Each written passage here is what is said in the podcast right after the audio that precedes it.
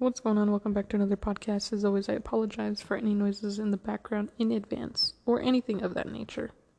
So, in today's podcast, and as always, I like to start these off by saying I apologize for anything that's really sharp when I speak, or if I'm mumbling and you can't understand me.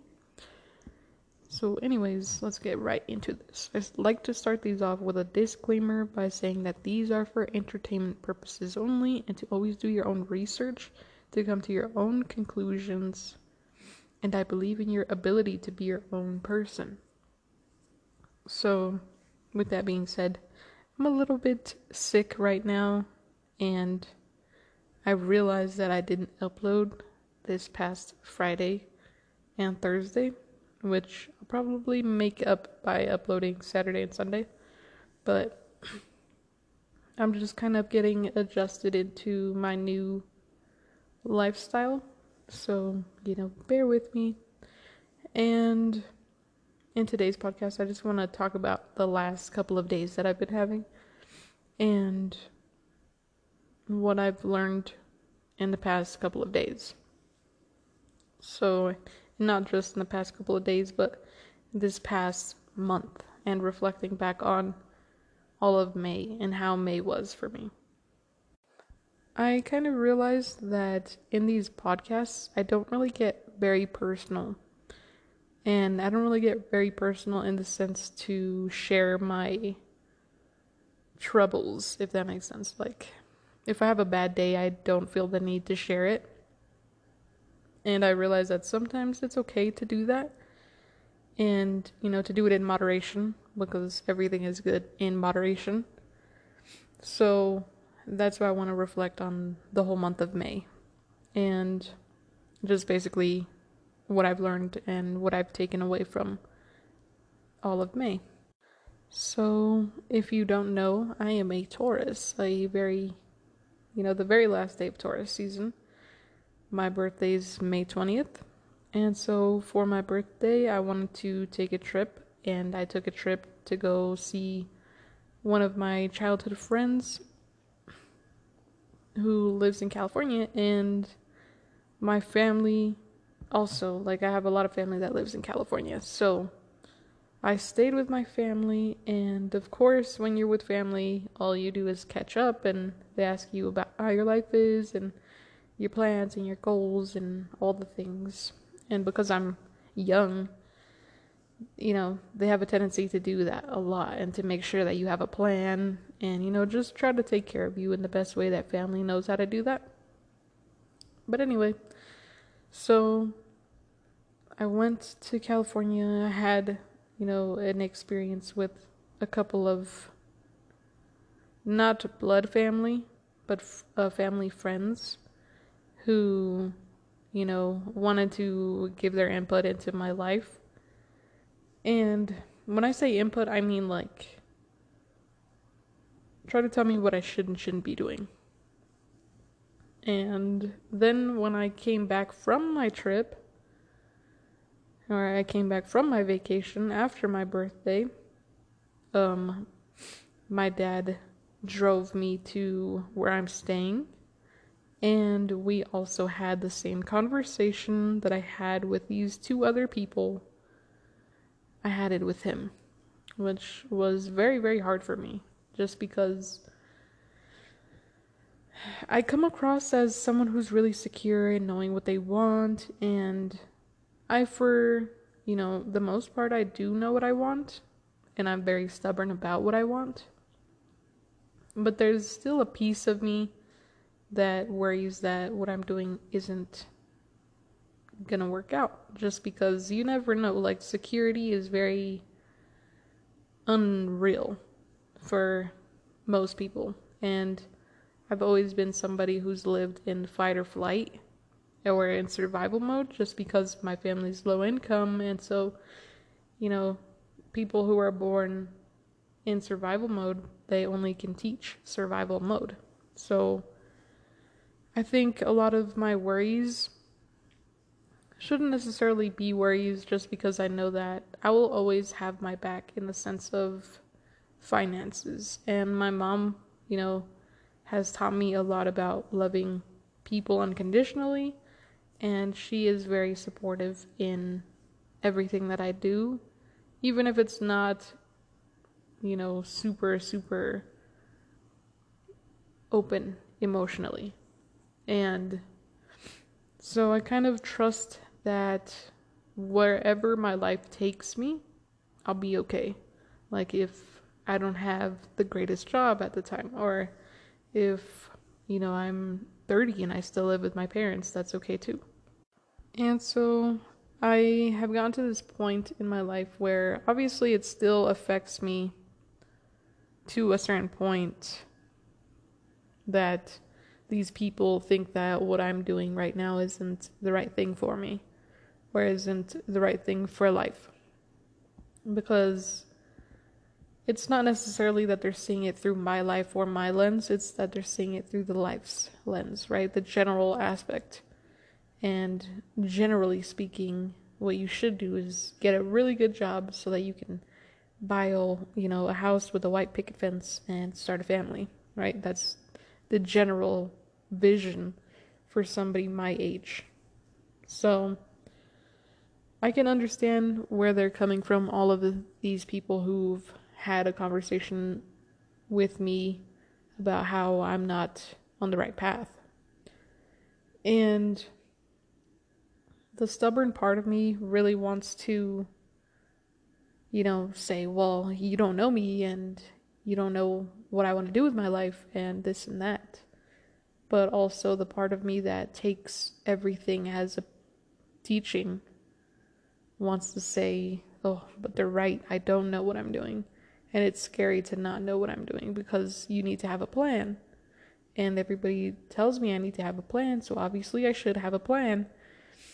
And I have like a clashing of my duality. Like I have a clashing of do I know what I'm doing? Yeah, I do know what I'm doing, but do I know what I'm doing? And not that that's necessarily a bad thing, but it puts me in positions in my life where sometimes I don't feel like what I'm doing is the best thing for me. And sometimes I feel like, you know what, this is exactly where I should be. And I think the the way that I remind myself to be very secure with my decisions is that free will is kind of an illusion if you think about it because your life is already scripted in the ether it's already written in the stars. It's already being played out. So me just experiencing this this literal lifetime I'm just here temporarily and I'm here to feel all the good and the bad. And so I should just enjoy the ride and live for all of the feelings that come up and not not in the sense that live for right now like YOLO. Not really in that sense, but more in a sense of like, I should live because one day I won't be this person anymore. I won't be Jackie, and I look at Jackie as somebody who's very special. And I think everybody looks at themselves in a very special way, or we wouldn't be afraid to die. So I think there's a lot of a lot of freeing ideas that I've learned this month through a lot of rocky conversations because obviously I'm human and I can only do so much about my feelings.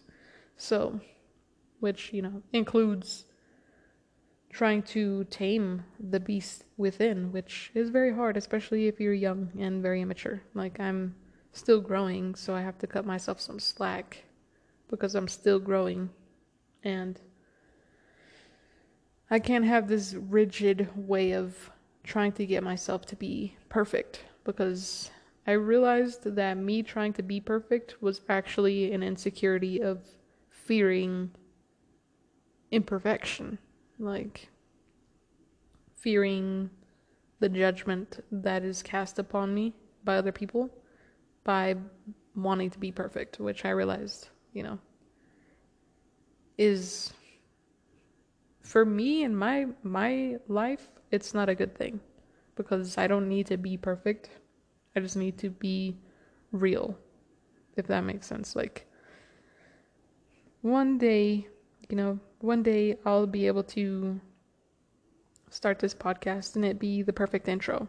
But for now, I'm still learning, I'm still growing, and so I have the room and the ability to not be perfect because I'll get there eventually. And I don't need to try to be perfect every single time, which obviously it's a really good thing to strive for, right? Like it's a good thing to strive for better, right? That's why people want to be perfect because they want to be better. But for me, it's kind of like a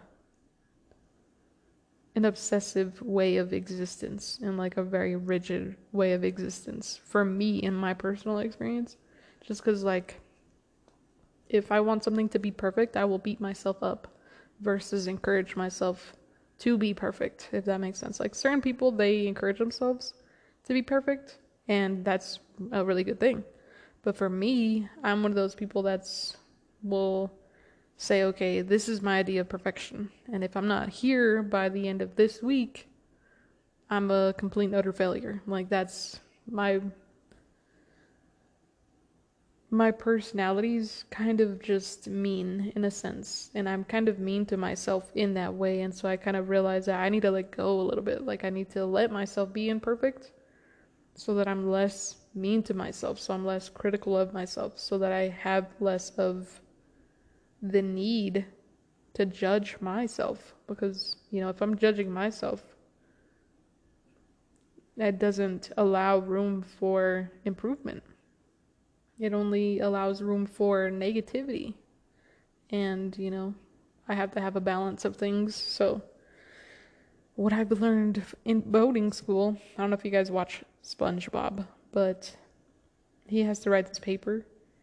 And he's like, What I learned in boating school was, but he can't, you know, remember what he learned in boating school. So, it's just that forever.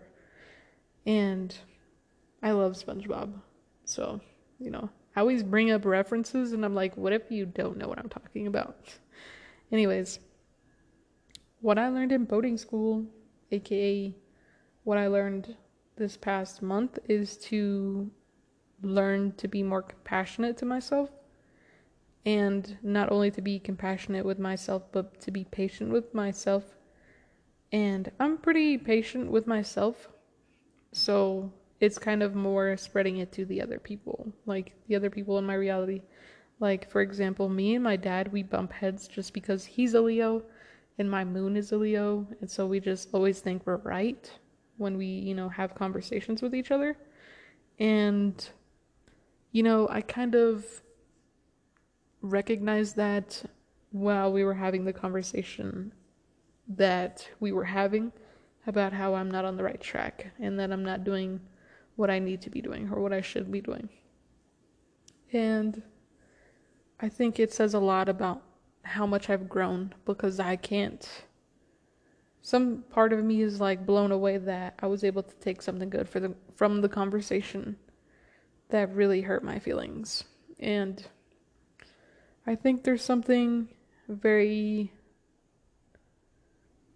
eye opening about myself that like I'm growing and I'm not just saying I'm growing, I'm actually growing.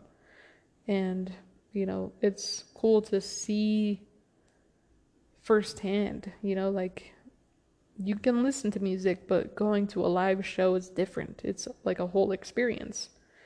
And I can say that I'm growing, but actually experiencing that growth, it does a lot for you, like anybody really. But it did a lot for me because I had a lot of patience for, you know, having a brutal conversation with my dad and not screaming back at him and not saying, oh, well, you're wrong, you're wrong, you're wrong.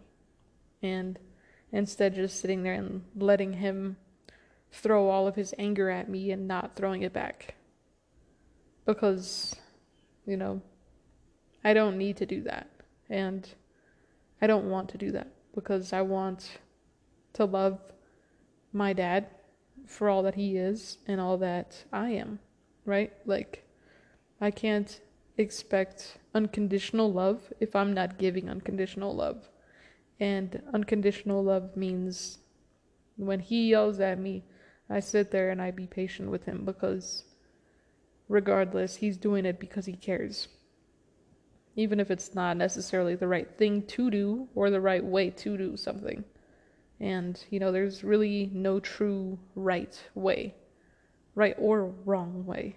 So, you know, I just have to accept what's being given. And I think that says another piece of my growth as a young person. And a lot, a lot of the time before May hit, I was like, you know what, I feel like I'm maturing, but my outside world doesn't really reflect that to be true. Like, I still get upset and I still lash out at my parents when they tell me what to do and what not to do. And I still roll my eyes when I have, you know, a confrontation with somebody who swears that they're right all the time. And having the same lesson be thrown at me, thrown at me, thrown at me, thrown at me.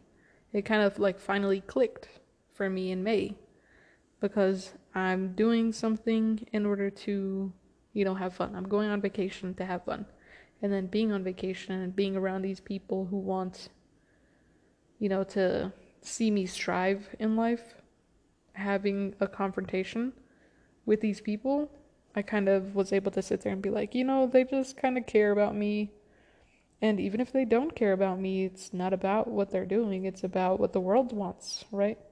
It's not really like when people talk to me, I don't really take it personally because I don't feel like most people, not to say everybody, but most people are not really present with themselves, if that makes sense. Like, most people are not reflecting on the bad parts of them and most people aren't focused on the conversation that they're having with another person. And so when these individuals, you know, have confrontational messages for me, I kind of take it with a grain of salt, but obviously it still hurts my feelings. Like I'm human and I can only try so hard to be like, you know what, it's not real. Like it's not me. And I think what I was trying to convey by saying that is that having these conversations during my birth month, which is supposed to be something that's super fun and all these, you know, extra stuff, and having time and space to just sit down and be like, okay, I might not be exactly where I thought I was going to be, but that's okay because I trust that in due time I'll get where I want to be. And where I want to be is very specific to me. And I'll never have a bad experience because all the bad experiences, quotation marks, bad, they're just lessons. And the world is kind of like a big mom.